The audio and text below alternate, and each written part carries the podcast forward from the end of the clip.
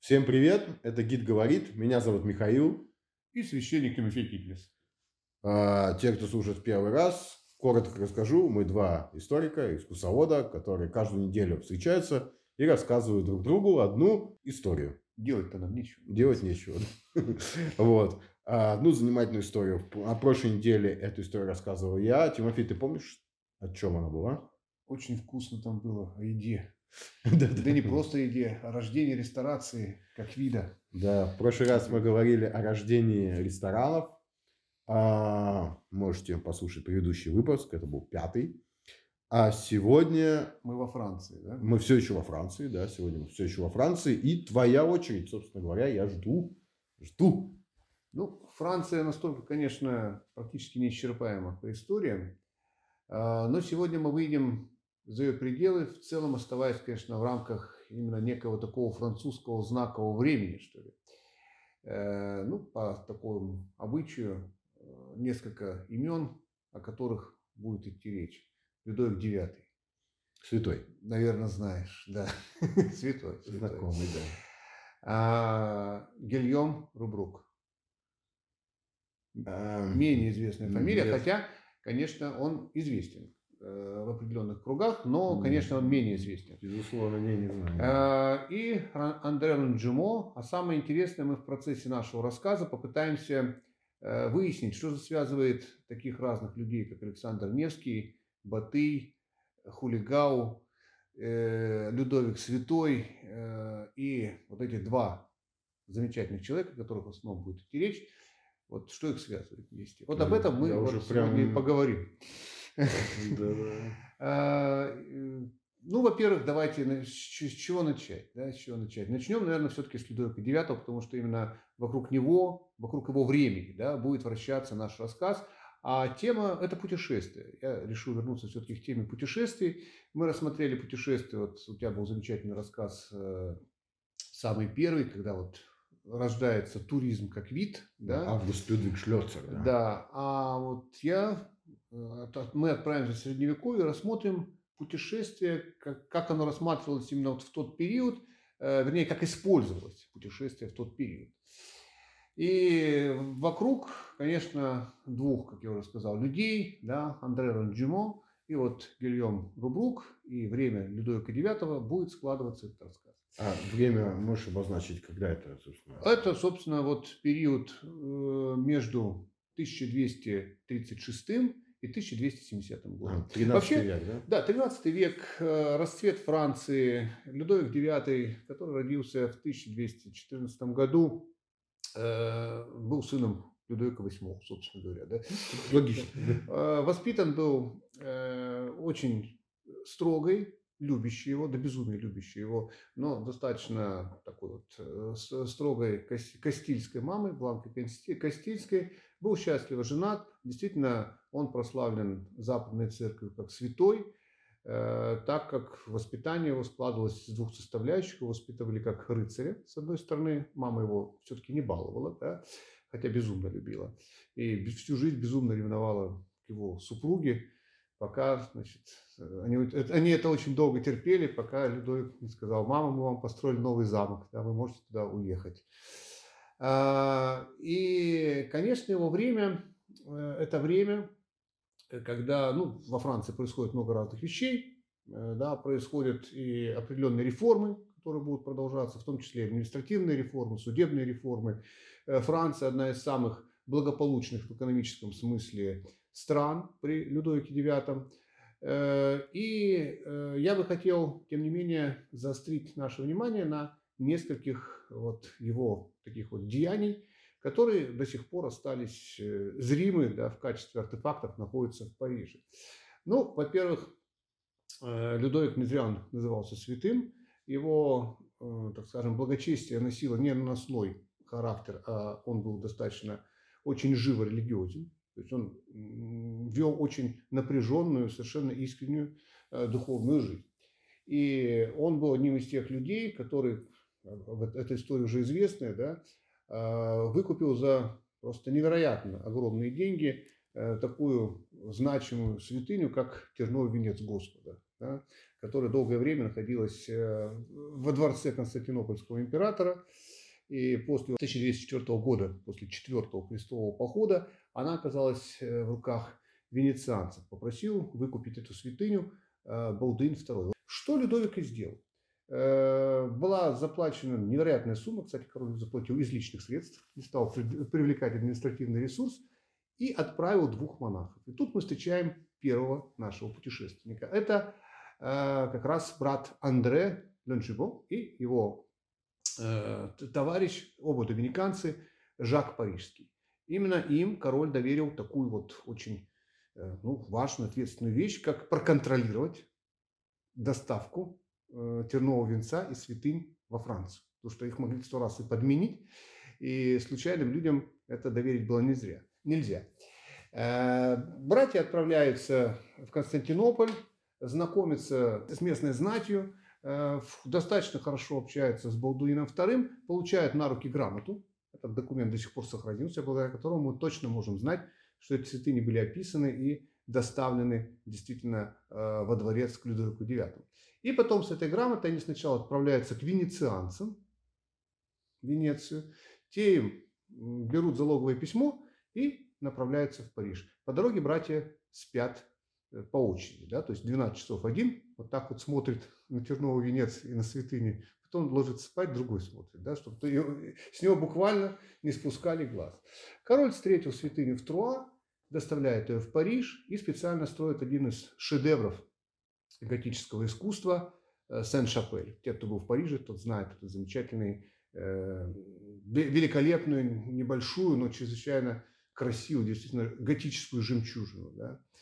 Это, кстати, реплика, готическая реплика церкви Божьей Матери Фаровской, которая была у константинопольского императора в Константинополе. Но с этого, собственно, история только начинается. Да? Блестяще справившись с этой задачей, король присматривается к этому доминиканцу. Он вообще, в принципе, был сторонник и поклонник доминиканского ордена.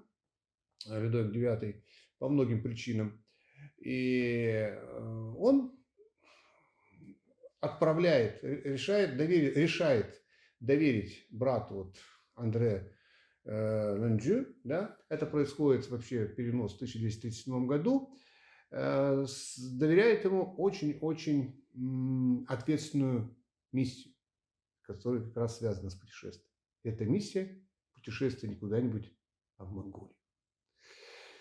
Почему в Монголию, спросите вы? По одной достаточно простой причине. Тогда была следующая международная ситуация. Людовик собирался возложить на себя крест и отправиться, как потом напишут, в 7-й крестовый поход.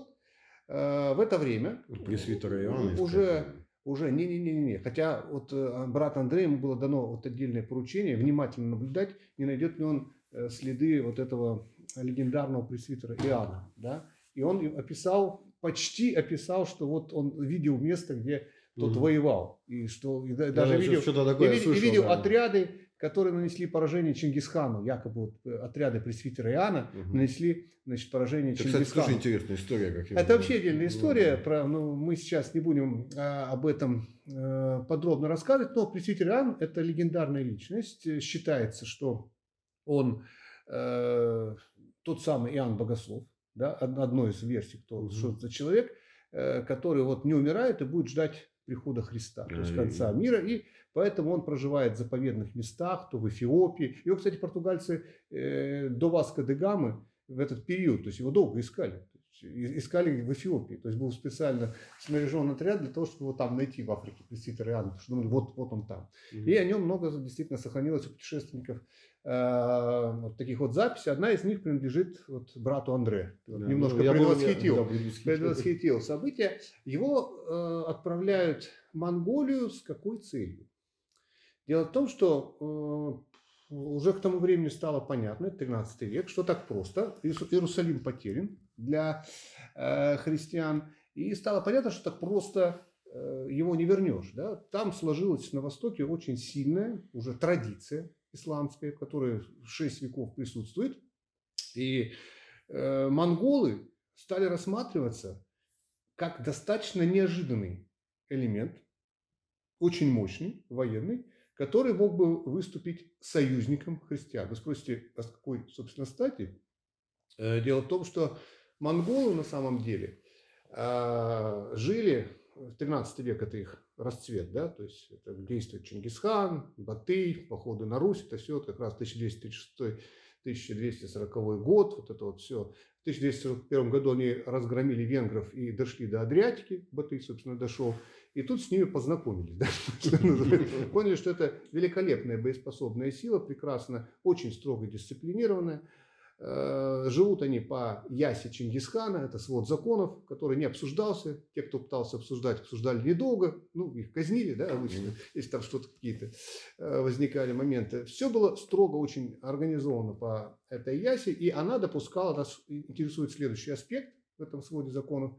Монголы были самым экуменичным народом на тот момент. Они верили, что есть единый Бог, который посылает разных проповедников разным народам, поэтому были ханы, которые исповедовали буддизм, были ханы, которые исповедовали, потихонечку начинают исповедовать ислам, и даже были православные, и ханы, которые в целом ну, склонялись к христианству. Да? Вот сейчас об этом в целом мы упомянем.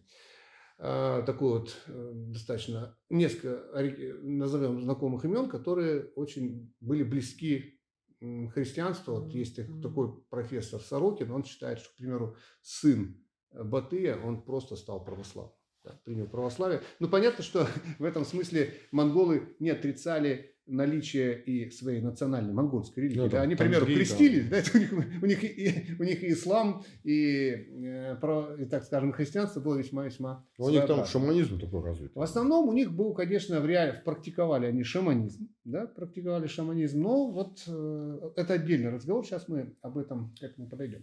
Итак, брату Андре его направляют лично Людовик IX с миссией в столицу, в сторону столицы, собственно, монгольской орды. Их на тот момент столиц было две. Одна находилась на Волге, это знаменитый сарай, да, вот на Итиле. Там была ставка джучидов. Это вот как раз ветвь улус Батухана, его сына Сартака, да, это тот внук, собственно, Чингисхана, который Москву жег.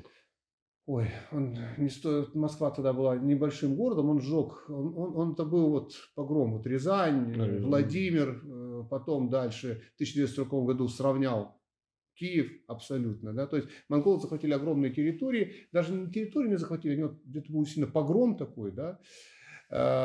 И кроме Новгорода и псковских земель было ну, захвачено все. В 1241 году вся Русь. Да? Итак, Андре отправляется в путь. Его задача – это посмотреть, не готовы ли монголы, главный хан монголов, пустили такой слух, принять христианство. Потому что у Людовика IX вот все было с этим так очень строго, он, значит, как раз на что он опирался? Он опирался на уже побывавшего в Ставке, такой был итальянский монах Плано Карпини, веселый толстяк-путешественник, который побывал там и в странах Магриба, и на Балканах. Он по поручению папы дошел аж до Каракорума, вот, но дошел, он оставил первое описание истории татар, историю монголов, и он был свидетелем того, как отравили отца Александра Невского. Это стало известно как. Этот Карпини, он папе Иннокентию IV составил подробную записку того, как он, значит, побывал в Орде, да, и как отравили вот, князя, собственно, отца Александра Невского, и как мученическую кончину принял Михаил Тверской, боярин. Подробное описание существует у нас. То есть это не просто часть какого-то географического жития. Благодаря ему есть подробное описание того, как замучили двух князей русских, потому что они отказались пройти сквозь огонь. Да, сочли это вот языческим, там, конечно, их страшно мучили. Да. И, вот. И он первый как бы сообщил, тем не менее, такой неожиданный любопытный факт. Он сообщил, что в монгольской ставке есть в том числе и действует несторианский храм.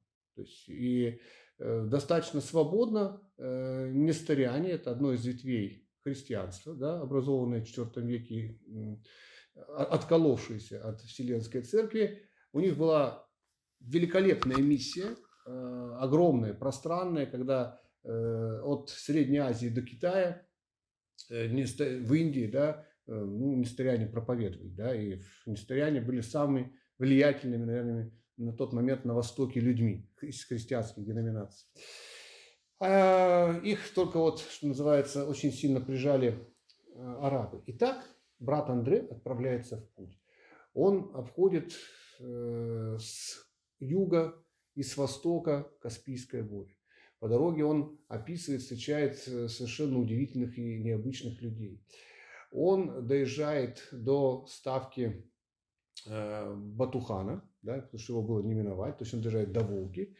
И далее, собственно, Батухан, значит, поинтересовался Батый, что же, значит, ему надо. Тот, значит, как бы сказал, что так и так, вот он хочет помощи монголов в борьбе против мусульман, да, чтобы те помогли им освободить Иерусалим. А Батый так подумал и направил его дальше, к Гуюк-хану, потому что все-таки главная монгольская столица, где выбирали хана на Курултае, была вот именно в Монголии, а не на Волге. Да? Именно тогда-то вот впервые Андре обратил внимание, насколько под сильным впечатлением находился вот Сартак, сын Батыя, после визита Александра Ярославича Невского. Да? Тут до конца неизвестно, что между ними произошло, но Батый, они сдружились, реально. То есть они настолько Батыю князь понравился, что его сын Сартак стал его кунаком, то есть братом.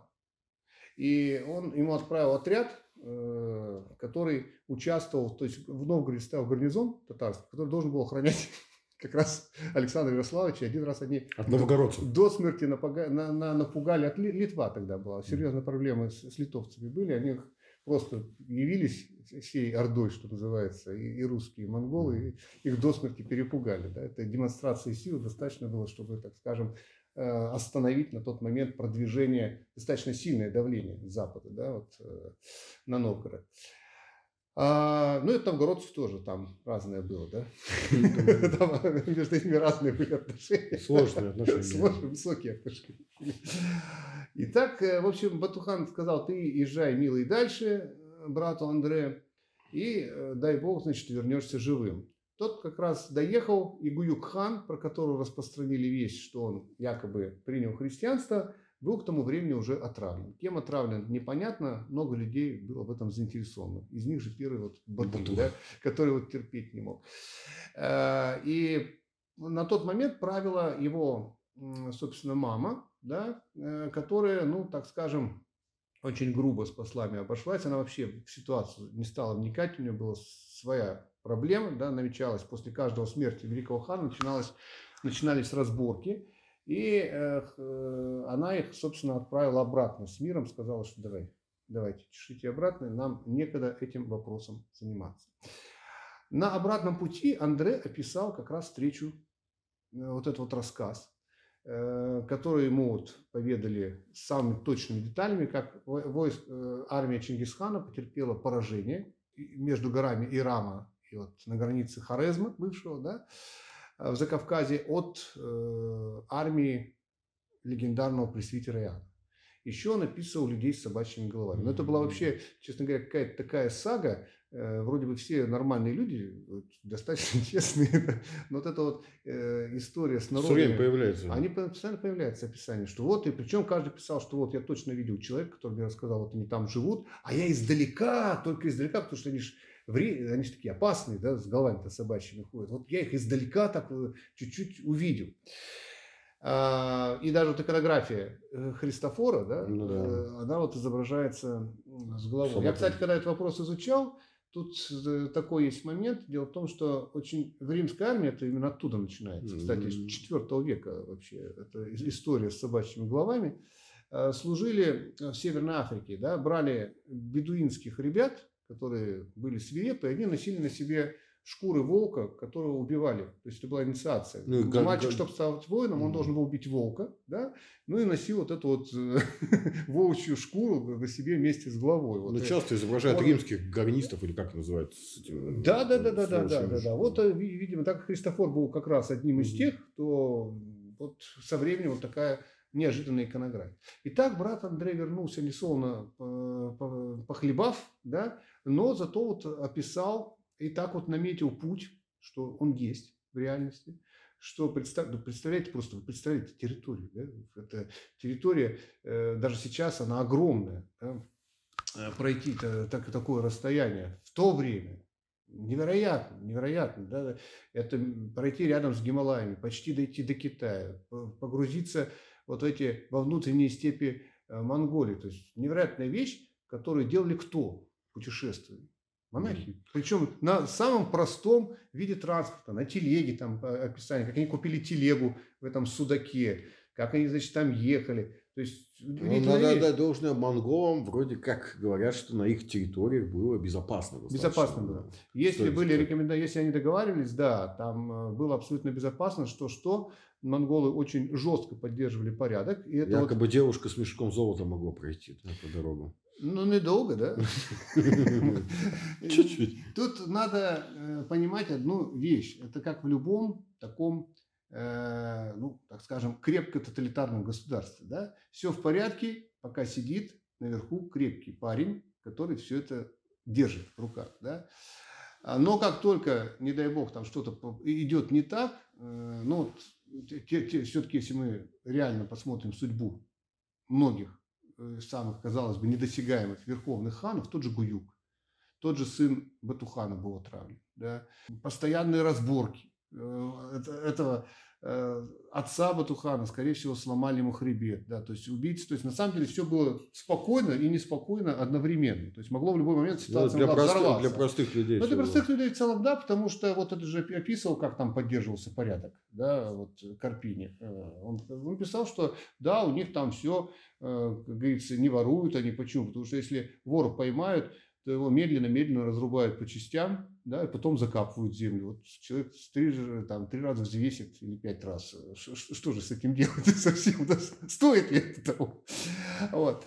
Или шею, там, хребет сломают, да, тут он смотрит, как его перед смертью заживо шакалы съедают. Да? Он, правда, ничего не чувствует, но тоже, наверное, не очень приятно.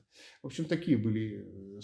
Ну, порядок поддерживался очень жестко. Да, и внутри порядок поддерживался очень жестко. Но да, вот они все равно путешествие было связано с огромными там и неудобствами, и опасностями. Итак, в это время возвращается он назад, рассказывает Людовику IX, что вот так и так получилось. Ну, он, конечно, Людовик поблагодарил и решил в седьмой крестовый поход-то все-таки отправиться, да, который закончился катастрофой. Как мы знаем, причем он попал в плен, его выкупали, это была целая история. Вокруг него, правда, были очень хорошие люди, его биографы, там Жуанвиль тот же самый, да, один из биографов, из источников о его жизни. И с ним же в этом походе участвовал другой монах, Гильом Рубрук. Вот этот вот как раз даже еще более прославился, чем брат Андре. Почему?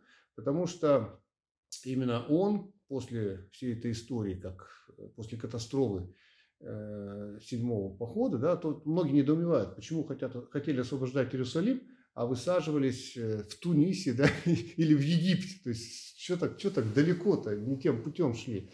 А смысл был именно в том, что хотели, чтобы с востока, да, пришла помощь. И, собственно, для Андрея, вот этот брат Андрея должен был договориться, что Людовик IX высаживается с войсками и ударяет в тыл египетскому там султану, да, мамлюков. А в это время монголы наседают с востока и захватывают Иран.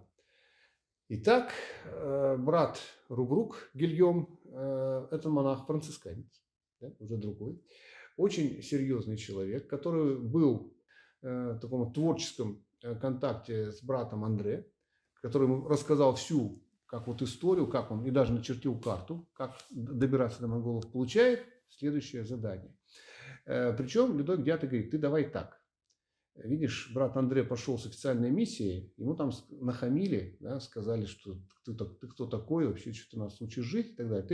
Ты пойди, значит, и как бы приди туда с целью миссионерской. Об армянской церкви попекись, да, что ты якобы едешь в Багдад, но действительно так было, чтобы вступить в переговоры с Унией, чтобы Рим, значит, как бы предоставляет Унию, да, то есть и защиту, вот, несторианам, переговори с ними об этой истории.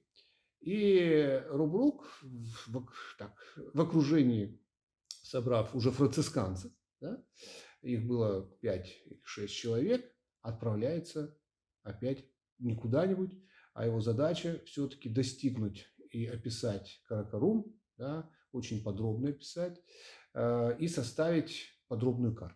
Интересно, посылают только монахов, нищенствующих и гдинов. Ну, а кто еще туда пойдет? По своей доброй воле. Никто не пойдет.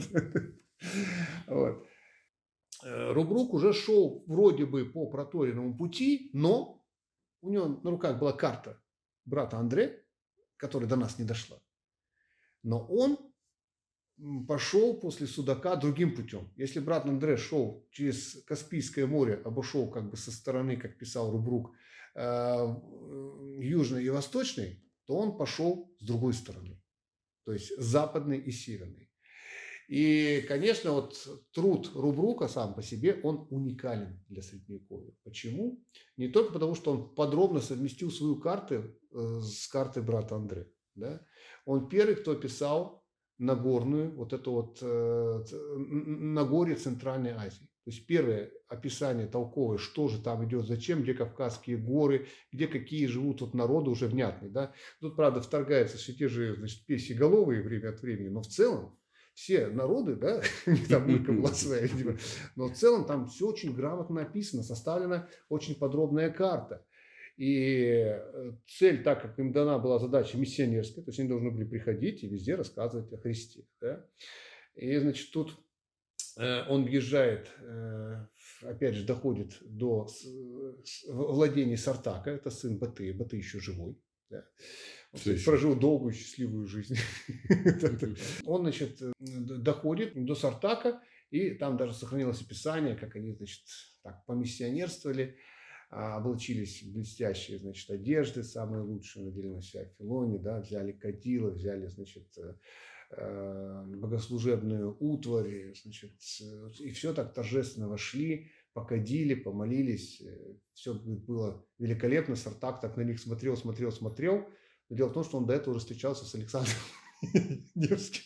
И принял православие, по мнению профессора Сорокина. Поэтому он так на это посмотрел с интересом, как уже некий специалист, видимо, в этом деле. Он сказал, вы идите к папе, папа у меня во всем разберется, вот, идите на Итиль. И дальше, значит, отправились на Итиль. Батухан был человеком очень разумным. Он крепко держал улус, оставался даже на вторых ролях. В первого хана не полез. После смерти Гуюка все сделал правильно. Там был Мунке, как раз его брат правил. Поэтому он долго прожил, и все там было хорошо. Батухан опять же встретил этого Гильома Рубрука с его миссией, сказал, ну, ребята, я тут не главный, да, вы давайте к моему вот Мунке вот в Каракорум топайте дальше. Далеко, правда, говорит, вам идти, ну ничего, что же делать.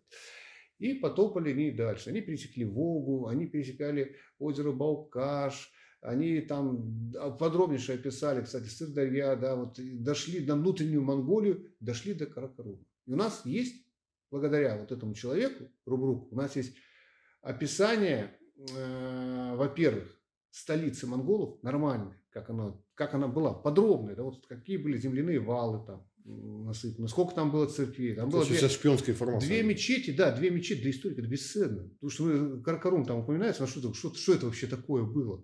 Там что была несторианская церковь, какие были отношения, что там он встретил очень многих своих земляков, французов, немцев, фламандцев, пленными они там попали. Их тащили оттуда, да? Их оттуда, значит, так, в свое время Карпини писал о таком количестве русских сараев, что там же откроют, откроют епископскую кафедру. Вот при Александре Вячеславовиче Невском, кстати, митрополит Кирилл откроет кафедру в сарае, да, в столице монголов, православную кафедру епископскую. Там епископ будет окормлять не только пленных. И он рассказывал, как ему помогали с переводом русские пленные. Вот Карпини рассказывал. Это 1242 год. То есть всего лишь 5 лет после погрома Батыя, вот вообще он вторгся в Русь толком, да, вот это Рязань и все прочее. Кстати, Рубрук один из первых, кто описал так называемую шестислоговую мантру буддистскую.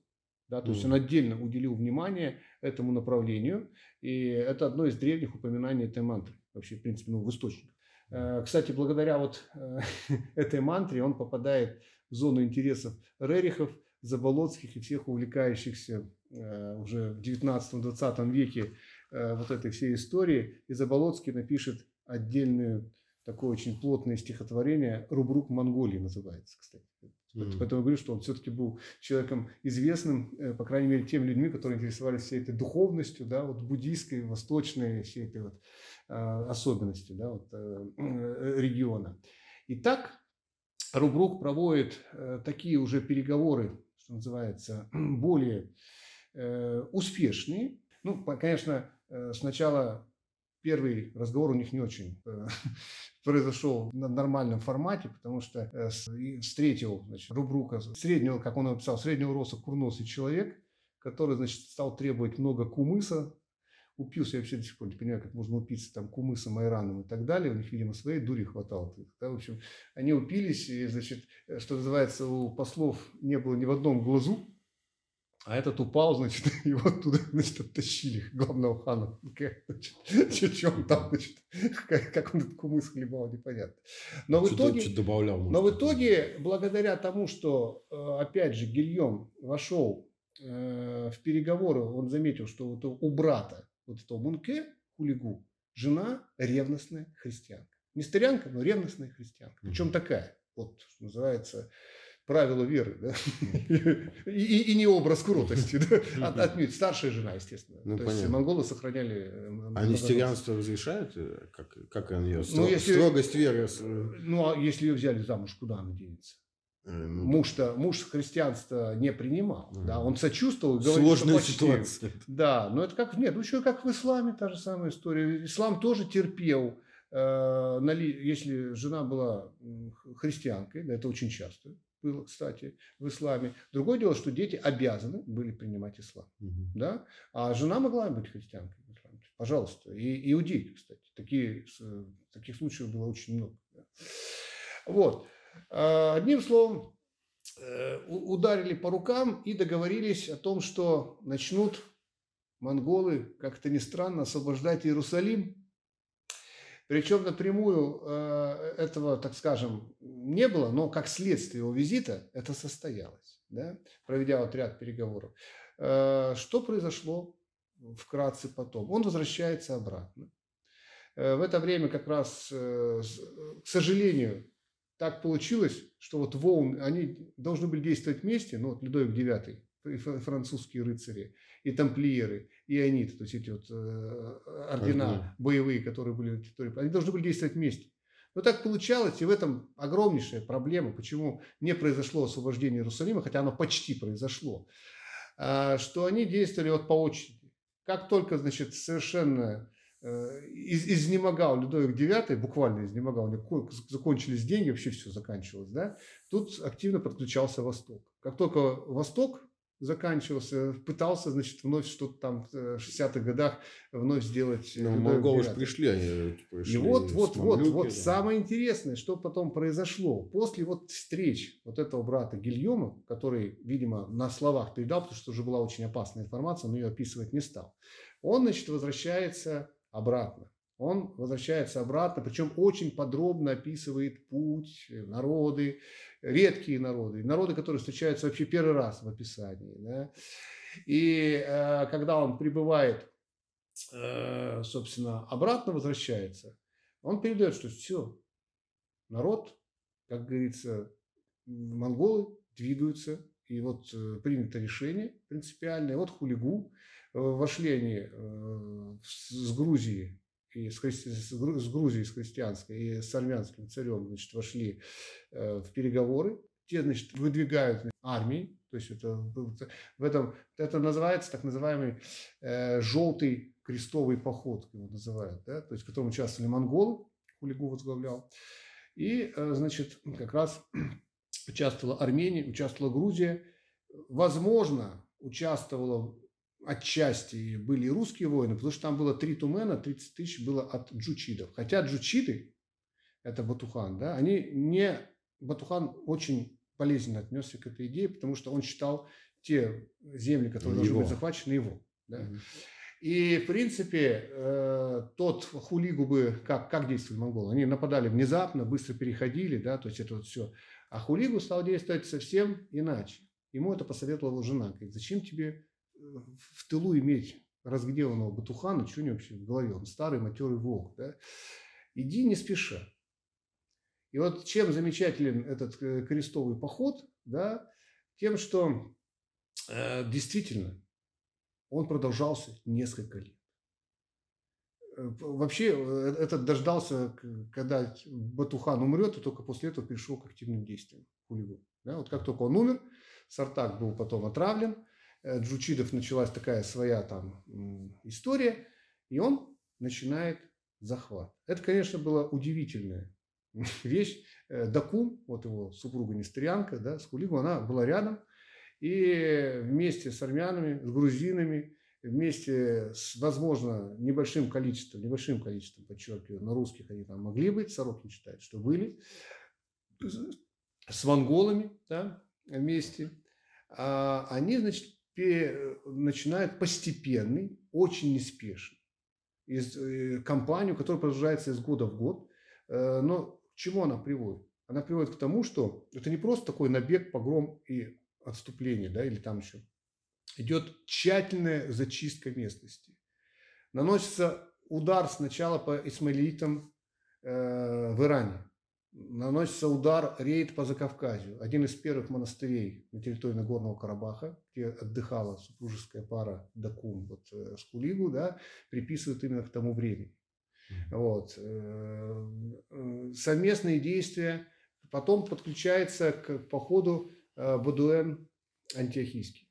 Да, и освобождается Багдад. Надо сказать, что, конечно, христиан тогда очень сильно, была очень сильная резня, это были христианские территории, да, особенно вот когда-то. И аббасиды, они очень малотерпимо относились к христианам. Были целые регионы, как в Закавказье, как в Тебризе, где вообще не было христианских церквей. Да.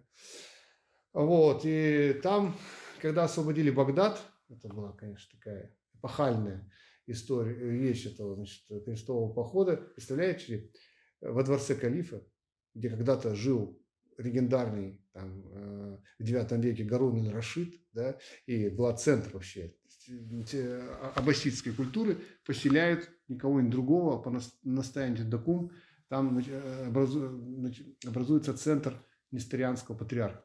Да-да-да. Освобождаются армянские территории, очень часть их возвращается Армении, армяне просто платят, да, как бы вот налоги. Освобождаются целые действительно регионы, где христиане начинают возводить церкви. Опять же, когда происходит разрушение того или иного города, христианские храмы не трогают. Берут Сирию, завоевывают Дамаск, завоевывают Газу, начинают заключать в кольцо Иерусалим, и казалось, что же все. Конец, да, конец исламскому присутствию в том регионе. Ну, по крайней мере, в том виде доминирующего, когда он был. Ну, 4 вещи. Сейчас мы не будем, это отдельная история. У нас все-таки о путешествующих. Да? 4 вещи так и помешали осуществиться, вот, завершить освобождение Иерусалима. Первое – это, разумеется, неожиданное восстание, непонятное, маломотивированное грузинского царя в тылу. Туда были брошены целые силы и потрачено огромное количество времени. То, что тамплиеры с ионитами, им стало досадно, что сейчас захватят их территорию. Они тоже смотрели на Иерусалим как на свою частную собственность. Да? Mm-hmm. И поэтому они устроили провокацию, в итоге рассорились с с монголами, они с ними воевали, да. Ну и самое главное, конечно, умер верховный хан, и, собственно, Хулигу прерывает поход, оставляет 20 тысяч, он что-то недооценил мамлюков египетских, оставляет 20 тысяч и уходит обратно, решать свои вопросы на Курултае. Ну а там дальше бейбарс, мамлюки, которые ненавидели монголов, которые, кто такие мамлюки? Это были люди, которые уже пострадали, хорезмийцы, да, вот от монголов, были проданы на невольничьих рынках, и они не хотели вновь монголов там видеть, и как история откатилась назад, да. То есть все снова вошло в те границы, Иерусалим так и не был освобожден, хотя вот-вот это могло произойти. И как же заканчивается история Рубрука? Вот где и дата брата Андрея. А он был с этим войском или нет? Он нет, он возвращается обратно, и он пребывал с Людовиком IX до самой его кончины, считается, да. Когда умирает брат Андрея, сведений нет. А вот Рубрук, он издает вот этот свой труд, издает карту, описание, издает подробнейший маршрут, как двигаться, передвигаться, то есть вплоть до того, где нужно останавливаться, где не нужно останавливаться, с кем, значит, можно иметь дело и как вообще там все обстоит, да, где хорошие дороги, где плохие, вплоть до подробнейших описаний основных городов, отношений, вообще всего. Да. Очень замечательный, уникальный труд, который просто можно было брать как путеводитель, как карту, да, и использовать. Собственно говоря, так оно и произошло, потому что несколько... Он первый, кстати, вот, первый, до этого в Европе не знали, откуда шелк-то везут. Да, он первый предположил, что Катай, и вот этот вот путь, откуда возят шелк, вот это фантастическая тогда, удивительная земля, где это производят, да, это одна страна.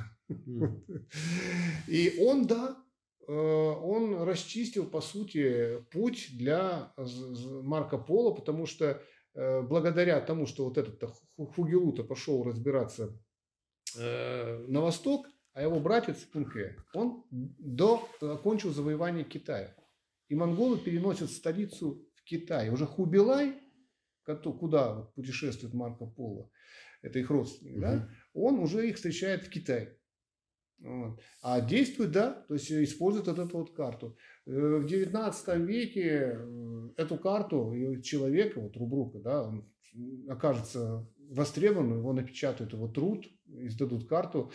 Его назовут одним из уникальнейших людей, картографов, путешественников Средневековья, которые обеспечили европейцам, очень много людей воспользовались, они путешествовали в этом направлении, обеспечили европейцам, в том числе карта сохраняла актуальность даже в 19 веке. История успешного путеводителя. Да, история успешного путеводителя, совершенно верно, и успешного, замечательного человека. Ну, чем закончились, значит, как бы вот главное... Вот интересно, персонаж. А монголы его карты пользовались, когда обратно шли? Ну, когда у монголов все было... Они сами все. У них свои были. Они обычно карты составляли, картографов выбирали, чтобы так, на всякий случай, да. Лишние люди не пользовались. Вот. А так, конечно, вот такая очень интересная, на мой взгляд, оказалась история, когда вот путешествие, оно является неким таким... ну, детонатором не только в плане вот информации, да, то есть когда один человек, значит, сообщает о том, что же там происходит, да, но и неким таким вот путешествие является неким таким внутренней мотивацией для очень важных и подчас судьбоносных событий, которые вот происходят в мире, вплоть до вот таких вот эпохальных. Я вообще самая интересная про желтый крестовый поход. Я бы не знаю, я бы так и назвал, я бы не уверен, что это достаточно политкорректно на сегодняшний момент. А он так и называется. Так называем, да. Тогда может использовать. А то сегодня и не знаешь, что можно, нельзя. Ну, не желтенькие были, что же делать. Монгол-то имею в виду. Ну вот, в целом, вот такая история. Получилась, как бы, может быть, не совсем Франция, но тут редчайшая просто в истории вещь, когда путешественник, монах, удивительные люди, невероятные. Кстати, они же были... Он француз хотя бы, да? Он, ну, во-первых, Андре чистый француз, это с границы, значит, Фландрии, Франции, Рубрук. Они, значит, францисканцы, и они путешествовали, вот, кстати, очень важная вещь, они путешествовали босыми. Они весь этот путь рядом с Гималаем, по Нагорью, они прошли босыми, отморозили себе пальцы, но обувь не надевали, потому что Франциск запрещал носить своим последователям. А Доминик не запрещал? Доминик не запрещал. То есть Андрея нормально прошел. Да. Так францисканцы до сих пор ходят в сандалиях. Ну да. Ну сандалии все-таки одели, да. Ну да. Ну вот такая вот история. Ну очень классная, очень интересная история. Это, конечно, Францию ты, конечно, расширил. До Монголии. Да, причем так заметно. Не, ну это хорошо, это интересно, когда охватывают, ты берешь какой-то там... Ну, во Франции можно еще остаться. На, может быть, пару рассказов, как ты думаешь? Или хотя бы на один. Пускай решит жребий. Ты хочешь остаться во Франции? Ну, хотя бы на пару рассказов. Интересная, на мой взгляд, страна. Жалко от нее далеко удаляться. Ну, смотри сам. Давай жребий. Кто не понимает, что происходит, мы бросаем монетку. Я выбираю страну, Тимофей выбирает страну, куда мы двигаемся дальше.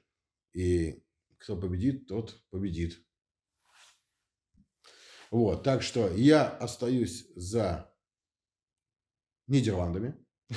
Хорошо, я за Францию. За Францию. Ты выбираешь что? Вива ля Франс. Орла. Это кто у нас? Вот это? Орел там, где не решка. Хорошо, ладно. Давай. Это орел, а это решка, да? Договорились. Голландия. Отлично, хорошо. Тоже вариант. Все, мы тогда двигаемся в Голландию, она рядом с Францией, так что ты как-то выкрутишься. Попробуем. Прекрасная страна. Да, расскажешь, что. Ну, хорошо. Тогда до следующих встреч. Тогда до встречи. Была действительно классная, замечательная история. Было дико интересно. Вот, опять довольно долго получилось. Но я думаю, что было интересно до самого конца. Вот, поэтому, я думаю, все выйдут. Если кого-то заинтересует, то дослушают до конца. Нет, то... Я сразу напишу, что там речь пойдет про желтый крестовый поход. Они должны дослушать до этого момента. Вот. Ну, мы с вами прощаемся. Всего доброго и до следующей недели. До свидания.